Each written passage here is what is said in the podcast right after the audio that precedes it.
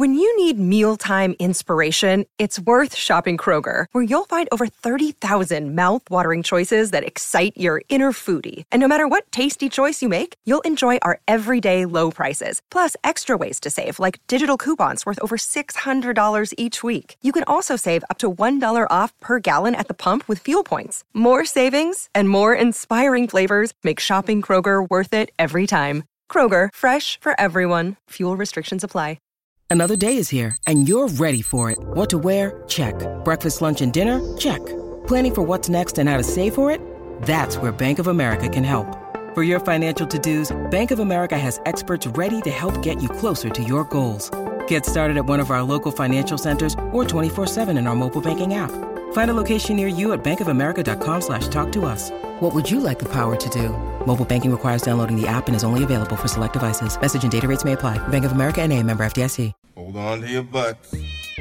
We are changing the course of history as we see it. That is what Wesley demands. Now this affects Iris. Um, Iris, where are you? What you feel only matters to you. I do not entertain hypotheticals. The world as it is is vexing enough. Iris, I have a tip for you. Don't take drugs!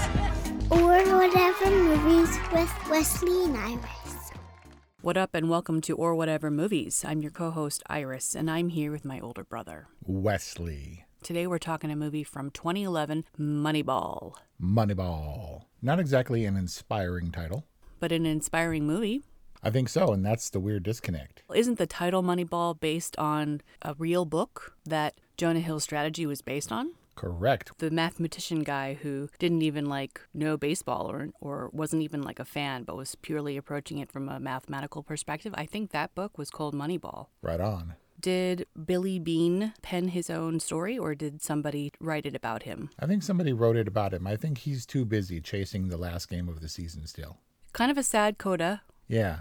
Hard not to feel bad for Billy Beane. Yeah, except it's almost impossible to feel bad for Brad Pitt. This, by the way, is the mouthiest, throwing, stuffiest Brad Pitt movie ever. Explain what do you mean by mouthiest Brad Pitt, pray tell? Well, as mentioned in our Ad Astra review, Brad Pitt, as an actor, does not know what to do with his mouth. He eats stuff. he eats a lot of stuff in this movie, but he's got a lot of mouth business. Like the way he like plows that Twinkie. Plow. And it's like constantly, constantly like chewing on the chewing. I'm assuming chewing tobacco and eating and spitting out popcorn and like biting his lip, like he bites his lip in the in the very first scene in the negotiation with negotiations with Mark. And I'm like, here we go. He's doing the mouth thing. He's got a lot of business with the mouth in this movie. I, I feel like this was a strangely propelling, action oriented movie where they've always got things going on and their minds are working. But the more contemplative version of this movie is just his Billy Beane and Philip Seymour Hoffman staring at each other, chewing stuff. and like Jonah Hill standing between them, like looking back and forth at them. And Philip Seymour Hoffman's like, I could do this all day, Billy. I mean, Philip Seymour Hoffman can do this role all day or at least you know he could. Yeah, it's because he was playing Philip Seymour Hoffman. yeah, Philip, if Philip Seymour Hoffman was the coach, yep, the coach of a baseball team, this is exactly how he would do it. Yep, like all defiantly and like obviously and measuredly. We love Philip Seymour Hoffman miss him. It's just he's so good and didn't have to put forth. I don't I don't think he's stretched in this role. He just did what he does best. He was stretching out that uniform. Yeah, that's but I mean that's baseball. As a baseball coach who spends a good majority of his time outdoors, shouldn't they have like tanned up his shaved head a little bit? No way, man. This was the bleakest, insidest offices under the stadium, zero sunlight movie ever. Like when you think about it, this was all in like back hallways. It's all fluorescent lighting. It looks pretty grim. And then, of course, when they're outside, he's got his hat on all the time. But I, I think pretty sure that there was a serious vitamin D deficiency happening for most of these dudes. to quote Billy Beane, those places were kind of dumps. And it's funny to think of how glamorous a baseball field or stadium may be. I mean, they're all, I guess they're all kind of dumpy, but those back offices are just like, they're all beaten up and small and undergroundy and cubicle-y. Yeah, man. I haven't seen it, but I'm guessing there's not a lot of magic underground and behind the scenes at Disneyland either. This is kind of how I picture Right. it. Like if you get all rowdy and get thrown in Disneyland jail, I'm pretty sure it's just cinder block walls and fluorescent lighting. But Philip Seymour Hoffman, his well, first of all, they spend an hour and a half of this movie in utter despair, and then another half hour climbing out of a hole, and then when they get to game 20, it's at night. So two hours in, I'm like, wait, we're seeing our first baseball game? Like play by play, and it's at night? It was so weird. I mean, story wise, it all makes sense, but it's weird how much of this movie has nothing to do with playing baseball. Right? It's a baseball movie, but for baseball fans, I'm not sure because I'm no devoted baseball fan. I can watch baseball, sure, but I don't follow it at all. And so I thought this movie wasn't necessarily for me. It ends up being one of my favorite Brad Pitt movies in a very low key offices social network kind of setting that you wouldn't expect. And Aaron Sorkin had his hand in it. He did a rewrite of the screenplay, but he insisted that Steve Zaillian get the same amount of credit, that they be co-writers, because he wouldn't want his polish to stand for this movie, given the um, the tremendous amount of work that Steve Zaillian did before he came along and gave it a little bit of pep. Okay, so Sorkin came in and did a cleanup pass, but the heavy lift was done by Steve Zaillian. Yep. And Steve Zaillian is no novice to screenwriting. I mean, Schindler's List, big movies. Yeah, no slouch. So why did they bring in Aaron Sorkin to close the deal?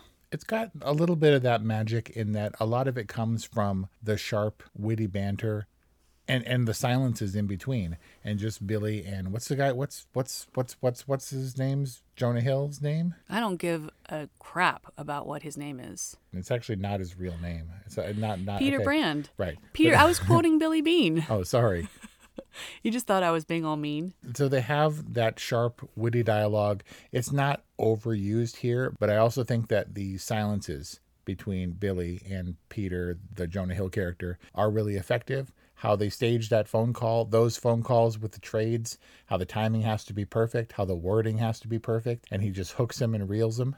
I think crunching numbers can be a little bit dry, so they need to punch it up a little bit. Right, and not quite so flashily as they did in The Big Short with all the cutaways and funky edits and breaking the fourth wall and the random archival and all that kind of stuff. Like, I love The Big Short, but here they really didn't do anything flashy. It's because you can't. You flash to a different office under the thing. All the lighting is the same. You can't break the fourth wall because the fourth wall is cinder block and it's load bearing. And they're all wearing the same ah. clothes all the time. Like, how many different golf shirts can you flash to? I mean, could they have flashed to a dog wearing sunglasses on an inner tube in a pool? I suppose so. They could have, but they didn't. They're not pulling punches. It's pretty straightforward, and yet it's pretty engaging. So, confession I missed Moneyball in 2011, writing it off on the basis that it was about baseball. And I'm a little embarrassed to say that, but it's kind of cool because I'm approaching Moneyball from a first impression for the first time, and I'm looking back at how weird that was. Um, I've never seen Field of Dreams in full disclosure. Come at me, bro. Wow. I think this was a novel approach to a sports movie that, despite the potential to be re- kind of dry and boring and, and uh, analytical, was much more moving than I expected. And of course, the underdog trope has been done to death, but they're still good when they're done right. And you really root for the underdog. And that doesn't necessarily mean that they have to come from behind and totally kill it and then win the World Series and be a championship team for all time. Sometimes it's just that miracle game. Sometimes it's that miracle season and the the that one shining moment in a team's history. It's the same thing with movies. Really, you're coming down to people spending money because they want to be enthused, energized, motivated. They want to be touched, which I thought and you thought probably is not what Moneyball was going to be effective at doing. And I was wrong. And you were wrong. I mean, consider how Moneyball ends. We go through the 20 game winning streak, which still stands as a league record. And then it's kind of a quiet moment where they, we lose the World Series and we transition out of Act Two. And you're like, well, what's left? Like, is he just going to keep chasing that ring forever? And we end on an innocuous sort of nothing scene of just Brad Pitt's face and his daughter singing a song that we already heard her sing once in the movie. You know, but it's Well, that- strangely affecting because we're with him. I don't know. That signified his decision to stay in Oakland. And let's break down that decision. Billy Beane was a professional player who was recruited, turned down his scholarship for Stanford, went into the major leagues right out of high school, and got his money. He was just never able to, he got his signing money, I guess, but was never able to translate that into a long standing professional baseball career. He just sort of, what did they call it? It wasn't a burnout, it was just like a non starter. Mm-hmm. Some people just never live up to the potential that these scouts saw in him. I think that was a microcosmic example of this idea that that was the old system of all the boxes being checked. He looks to be a huge marquee player, and it's not about the celebrity, it's about wins and losses and getting on base. And so he did take the money and choose not to go on his full ride scholarship, washed out, but he got the money and got his playtime. And then his insight about the game, his gleaning of the importance of someone like the character of Peter Brand, led him to change and shake up the way it's done. And so ultimately, when all that was going to pay off, playing by his rules, and not going with what everyone says, which is listen to the scouts. We've been doing this for a hundred years. We know what we're doing. He made his own determination and made his own decisions and was just about to reap the reward for it and then chose not to. To what end? Isn't the whole end to win? And I get it. He wanted to win in Oakland, but employing the same principle for it was Boston, correct? Yep. The Red And Sox. Thus, he could have done the same. He had no loyalty to the island of misfit toys that he recruited. He could have done the same and would have done the same for the Boston team and then would have been the highest paid general manager in the history of sports. I'm not sure how this was a validating decision to choose not to go for the money this time because it was all about money. It's Moneyball. And that's what Jonah Hill's character is saying to him that Billy Beane was saying to Peter Brand, it's not about the money, it's never been about the money. He regretted it and he said he would never do it again. And then Peter Brand says to him, it's not about the money, it's about the, what the money says. Exactly. And I agree with him. But for Billy Beane, it wasn't even about what the money says. What that last scene in the car and the truck with the with the CD player and the Lenka song, I think it was kind of about his kid and not wanting to move away from her and wanting to win at the Coliseum. I think it kind of it was as simple as that. It was called the Coliseum. I think so. I don't know, man. Boston did win the last game, what, a year or two later. He's such a loser, Right. Dad. Just enjoy the show. And I don't think the good seats to the show are in Oakland. You just can't accept that somebody would turn down a million and a half.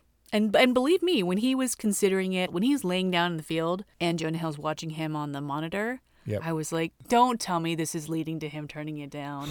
And then he did. And I think that makes this movie a tragedy. But at the same time, it just follows the story of Billy Beane, who's not necessarily the know it all, see it all hero. He lucked upon a thing that he was savvy enough to recognize could be important and could change the game. And I think, I do think that that made for a more compelling and emotionally resounding film. I think this makes it a serious movie. If they wanted to, they could have certainly structured it around the 20 game streak. They could have ended on game 20 and this could have been a fantasy. Right. We it w- could have gone out on Cheers, and it would have been a pretty standard baseball movie, and likely the one that would have justified our initial hesitation in plunking down money to see it. I think it compelled me emotionally enough so that I'm watching his face carefully. Don't care about the baseball anymore. I'm glad they got the thing that will put them in the record books and they will go down in history forever as having, even if the record is beaten. Coming out of Oakland when everybody doubted and trashed his little system, it's great for him. And at the end, I'm still watching his face. I'm still wanting to know what he's thinking, how he's feeling in light of the decisions he's made for himself. It's tough, man. I mean, as much as we spend in baseball stadiums, we also spend in living rooms with family and difficult, awkward family situations. Uh, as as likable as Billy Beane is, and I think as effective and straightforward a manager or a general manager as he is, he doesn't seem to get along with people very well. He just seems downtrodden and still, in spite of that, following his gut and his heart. I forget. Do you like Brad Pitt? Like, do you think he's a good actor? He's a little bit like Leonardo DiCaprio in that his best movies happen around him or in spite of him. And I, again, I think he's a likable and serviceable actor. He's riding the high of his charisma at the moment. Once Upon a Time in Hollywood, he's kind of got a Keanu thing going. He's just good guy Brad Pitt, I think laid back and, and chill. And that's exactly who Billy Beane is. But this is the one where I think he leads the charge and I think he's charismatic and we're in his face a lot of the time. And our ability to like Peter Brand or his wife or his daughter, I think comes through in the way he regards them with a cautious approach to life. I feel like he is the, the center point of this movie for sure. Oh, for sure. But Billy Beane, Brad Pitt as Billy Beane, is so singular in his focus.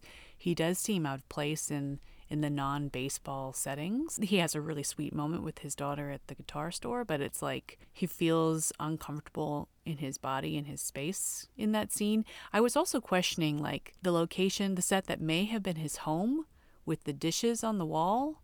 I was like, does he live with his mom? And like, why was he wearing a wedding ring when clearly he had no relationship outside of baseball? Like, I was very confused about Billy Beane as a person. I don't think he moves through his life as a whirlwind. I think he is filled with a lot of regret and he's haunted by his past and his present, possibly his future. Um, the wedding ring is telling his desire to spend time with his kid and buy her a guitar and just the way he reacts when she self-consciously sings the song but kind of puts herself out there for his judgment you know brad pitt has never been the superhero to me he's got that swagger but i think he's best as the haunted louis a la interview with the vampire or moneyball where Ad he, Astra. Where he's a little bit more reactive. He's got kind of soulful, mournful eyes and a look about him in this movie and like super Brad Pitt hair. It, it was just a, his hair is totally his superpower. But it was curious to me that you were that you were spending so much time on his face because it doesn't seem to be his most finely tuned aspect of his instrument. Uh, are we talking about his body or Body, something? yeah. I mean, I guess. Look, again, I, I'm not saying that Brad Pitt is the effervescent actor of this movie, but I think that he ha- he has a sort of reserved presence, and you know, when he's toe to toe with the scout, I think he can be commanding and authoritative. And you know, when he fires him and stuff, and how he's no nonsense about letting people go, I think he has that quiet confidence that comes with age and experience. I just think that he is better at the hustle and the game than he is at actual emotions and vulnerability. We get both because we see him super effectively managing a team that just doesn't have the money to have the marquee players. He turns it around and he treats them decently, you know, and he's very direct with Jonah Hill's Peter Brand character. But when it comes to his own stuff, he's very reserved and doesn't let anyone in those things have to be coaxed out of him. You know, Uh, you can see it when he has the uh, when he gets the compliment when his ex-wife calls him and says, "We're just really we were watching and we're just really proud of you." Mm-hmm. He's like, "Thank you. Okay, goodbye." Yeah, it basically hangs up on his daughter. He has to leave the moment that he says, Peter, you're a good egg. Like Right. he's like right out the door and, you know, he's awkward about it. And even my favorite scene in this movie when Peter Brand does the metaphor of Jeremy Brown deciding to steal second base. Right? And this comes not at his lowest point, but at one of his highest points after the 20 game streak where he starts to despair again. And the Jeremy Brown thing is so heartbreaking. Makes me want to cry. And he watches it and he says, you know, instead of an emotional response or him breaking down and trying to have a moment, he's like, yeah, you're a good egg, Pete. I'm out of here. How can you not be romantic about baseball? See ya Peace.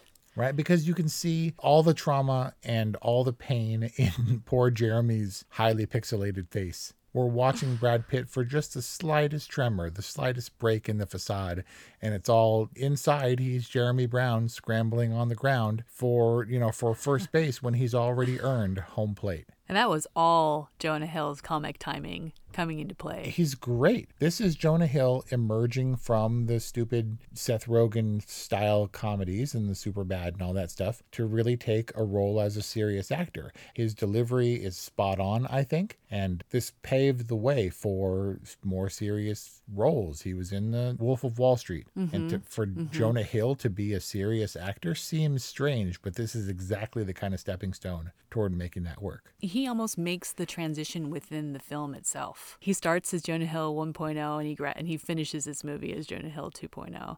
And it's just so great. He's like it's a metaphor, really. also for Chris Pratt. I mean, um, wasn't this Chris Pratt's kind of transition from the fat funny guy to leading man? It was. He was kind of a chunkster and he was lobbying hard for this role. And they were like, eh, you're a little bit fat. And he's like, I'll show you fat and lost 30 of the 40 pounds he had recently gained, submitted tapes and stuff. So this is Chris Pratt trying to crisp up a little bit. which was so weird because in the cover art or one of the um, key arts for Moneyball, I thought it was Matt Damon, and then throughout watching the watching of Moneyball, I was like, so when does Matt Damon show up? it's the baseball hat for sure. It's the baseball hat, but there's something that's very similar in their eyes.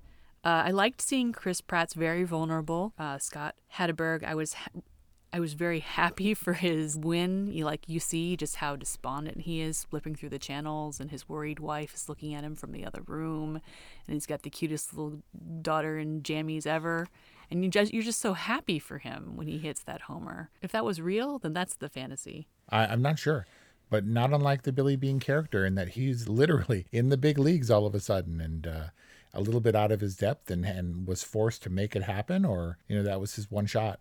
And he even gives Philip Seymour Hoffman's Art Howe his arc because Art is resisting him, resisting him, resisting him. Scott Hatteberg is just the example of what Brad Pitt's Billy Beane is trying to do to Art. He is st- starting to believe that maybe this thing can work and maybe there's some magic that's happening between his coaching and and Billy Beane's strategy and he puts him in and he hits a homer and at that moment, Art gets his record, he gets his arc. Just the, the screenplay works so tight story wise. And that's kind of only where art exists is on the screenplay. Because once he's done grumbling about Hatteberg and once uh, he gets rid of uh, the other guys who, so he can't play them on first anymore, we don't really see Art Howe anymore. He's happy to be winning and he's doing his thing. We also don't really get closure for the, the scouts there's one clip where some commentator is saying, you know, baseball's never going to change. But other than that, we don't get any resolution for the lead scout guy who with whom Brad Pitt throws down the Grady Fuson character. Right. And I think that was one of the sources of contention in the script because it never went down like that. Most, if not all, of the scouts in that room were actual scouts you know, why train an actor to be a scout when you have the real scouts who don't necessarily need to look like marquee actors? They can be the guys who have been doing it for a hundred years. And they can talk the talk impeccably. Right. So rather than train an actor to do that from the script, they just had real scouts focus their attention on the Oakland A's circa, you know, 2001 or whatever. Wait, so they gave a non trained actor the best joke of the script? Who's Fabio? Who is Fabio? Oh, yeah, that was awesome. But you know, those are professional, smart guys. Hopefully, they can pull off the one he probably didn't even really actually know. I mean, nowadays, everybody also would be asking that. Who in 2021 knows who Fabio is? But it's curious for me to hear that that was a point of contention that, and that's not really how it went down with the scouts in real life because that scene, though very dynamic, right? It, this is Billy Beane literally running up against the establishment. A really important scene in Billy Beane's evolution, but kind of, when you look at it from a story perspective, unnecessary. He didn't need to turn those guys around. In fact, he didn't even want to turn those guys around. He went in there to make some kind of show, it seemed to me, for dramatic purposes. What was Billy Beane's goal in going in with Peter Brand the second time we see the scout discussion room? Well, if he's paying the scouts to do a thing, might as well get them on board with the new program. The new program is not up for debate And Peter Brand deserves a spot at the table, and that was the point to let these guys know loud and clear this is who this guy is, and we're going to be listening to him, and this is the way it is. And of course, they didn't like that, and he was trying to be, you know, diplomatic about it, but ultimately they're on his payroll. And if they don't shape up, then they can shove it or they can find another team. But, uh, you know, need a little bit of drama where you can sell it because the bedrock principle of this movie, the, the analytics, can be a little bit dry. So I, I can forgive them a little bit of drama because we don't have the breaking down, I was wrong, hugging, crying Jack at the end by Art Howe or by the Scouts because baseball is a business and it's a job that you go to with a very sad little office. For people that captain a team that potentially millions of fans love and buy their merch for and stuff, he had like his little crappy no window office with his little coffee cup and it's pretty rough. But you hear about all the perks that celebrities get for their green rooms and stuff, but every green room I've ever been to is like the saddest, dingiest, hole in the walliest place ever. Yeah, with like ashy, uh, ashy veggie trays, like white carrots. um, but I guess that's not the point, right? All the magic's out there on the field, and I felt for the old scout guys and wished really that we had seen more of uh, the Ron Washington character, the one who goes to recruit Scott Hatteberg. Right. he's like, he's like, it's just first base. How hard is it? And he was like, what does he say? He says, it's very hard. That one I don't have verbatim, but it makes Ron Washington's character, Brent Jennings, super memorable. Yeah. You would think that if there was anything left on the cutting room floor for not being dynamic enough, it would be him. But his deadpan delivery is key. And as the, a facilitator for Billy Beane's plan, I think he was great he he gets his five seconds on screen. I thought that Billy Beane's exchange with the David Justice character, the one that they're paying seven million for, Yep. and then he just like cuts off his legs by saying, "No, we're actually paying you three and a half." Like that little moment was good. These day play parts or these supporting roles, they actually get some really nice moments. I mean, it's devastating when they, he's like, "You're 37" or something, and you're just you're done. Like you're wash. He's an old man. He's got no legs, and I was like, "Eee." Because the David Justice character looks awfully yoked and awfully. he just can't stand up to Chris Pratt and the rest of the MLB. But I think the strength of this movie was its ability to make it interesting, not about swinging the bat and hitting the ball. Because I think we can all relate and find some inspiration in that 20 game streak. And we didn't need to see who was at bat or who what the key plays were to achieve that 20. The 20 came out of Peter Brand's uh, hard nosed analytics and Billy Beane's willingness to risk everything that had come before because he had nothing to lose. I think that was really good. It's worth noting that Peter Brand doesn't exist. Uh, he is a fictional character that is an amalgamation of some other characters, and the other, the guy whom he most closely represents, also doesn't approve of his portrayal in the movie, uh, just like Art Howe what I guess what I'm trying to say is that if it were the faithfully recreated or represented baseball movie of all time, you're to disappoint or alienate some people. Do you think that anybody cared about Billy Beane and his daughter at the end? You know, where she's not even present, she's singing on the CD. Do you think the diehard baseball fans had already checked out and walked out of the theater by then? No, I think the, the diehard baseball fans were really pleased with this film. And I think the diehard baseball fan filmmakers wish they had made this film. And I think that this film works on many levels. Self proclaimed non sports fans, you and I are gushing about this film. I like this movie because I think this movie comes in from an unexpected direction. And justifying the convention, I think is enough to make it noteworthy. And that's what I'm saying. So to forgive the changes. This Lenka song that we're talking about, that was like seven years after the events of this movie. And they were like, no, she sang it as part of her audition, and they that's the song she happened to sing. And they're like, oh, that kind of fits. Did you know I like this one? Dodger Stadium was used for every baseball stadium they went to. They just didn't have the budget to go to like 11 stadiums. So they just continually redressed Dodger Stadium. Wow. Well, great weather in LA. And maybe the people in Chicago would be like, what the hell? Or in Oakland, who know what their stadium looks like. I don't care. They did a good job because it's a Hollywood movie that sold a baseball concept to me. Yeah, I mean, they're literally walking around the Red Sox stadium. What's it called? Um, Adventure Time Plaza. saying like this is a baseball field when it's just Dodgers Stadium. Yep. Anyway, so you're not denying that you're gushing. You are you are not denying. And what's your rating? No, I like this movie a lot. I think it's snappy dialogue for something that would otherwise be totally uninteresting. Is it a must see? I don't know, but it's certainly an all right movie. Does it have to be the movie that everyone loves? No, but I enjoy watching Moneyball maybe twice as much as I expected I ever would. A nice, solid, all right movie. It's among my favorite sports movies, if that helps. I don't know that that means that much coming from you, but I would have to agree. Moneyball works structurally, story wise, dramatically, and is a surprise and delight to me that it transcends baseball and does some really interesting stuff in the human and dramatic realms. I like Billy Beane's character. Very distracted by his mouth.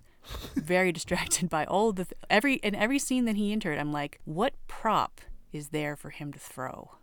Like that Gatorade cooler just there for him to throw. But despite all of his little tics and his and the business that he might be leaning on as a bit of a crutch in the Billy Beane character, I think Brad Pitt does a great job not only as an actor but as a producer for Moneyball. So I give it a good, and there you have it. An all right from Wes, a good from Iris. That's our review on Moneyball. We hope that you enjoyed our discussion. If you have a Brad Pitt movie that you would like for us to review, please let us know 818-835-0473 or whatever movies at gmail.com. Thank you for listening and we'll see you next time. Electricast. Welcome to Tuning Into Sound Wellbeing, where we harmonise your mind, body, and soul.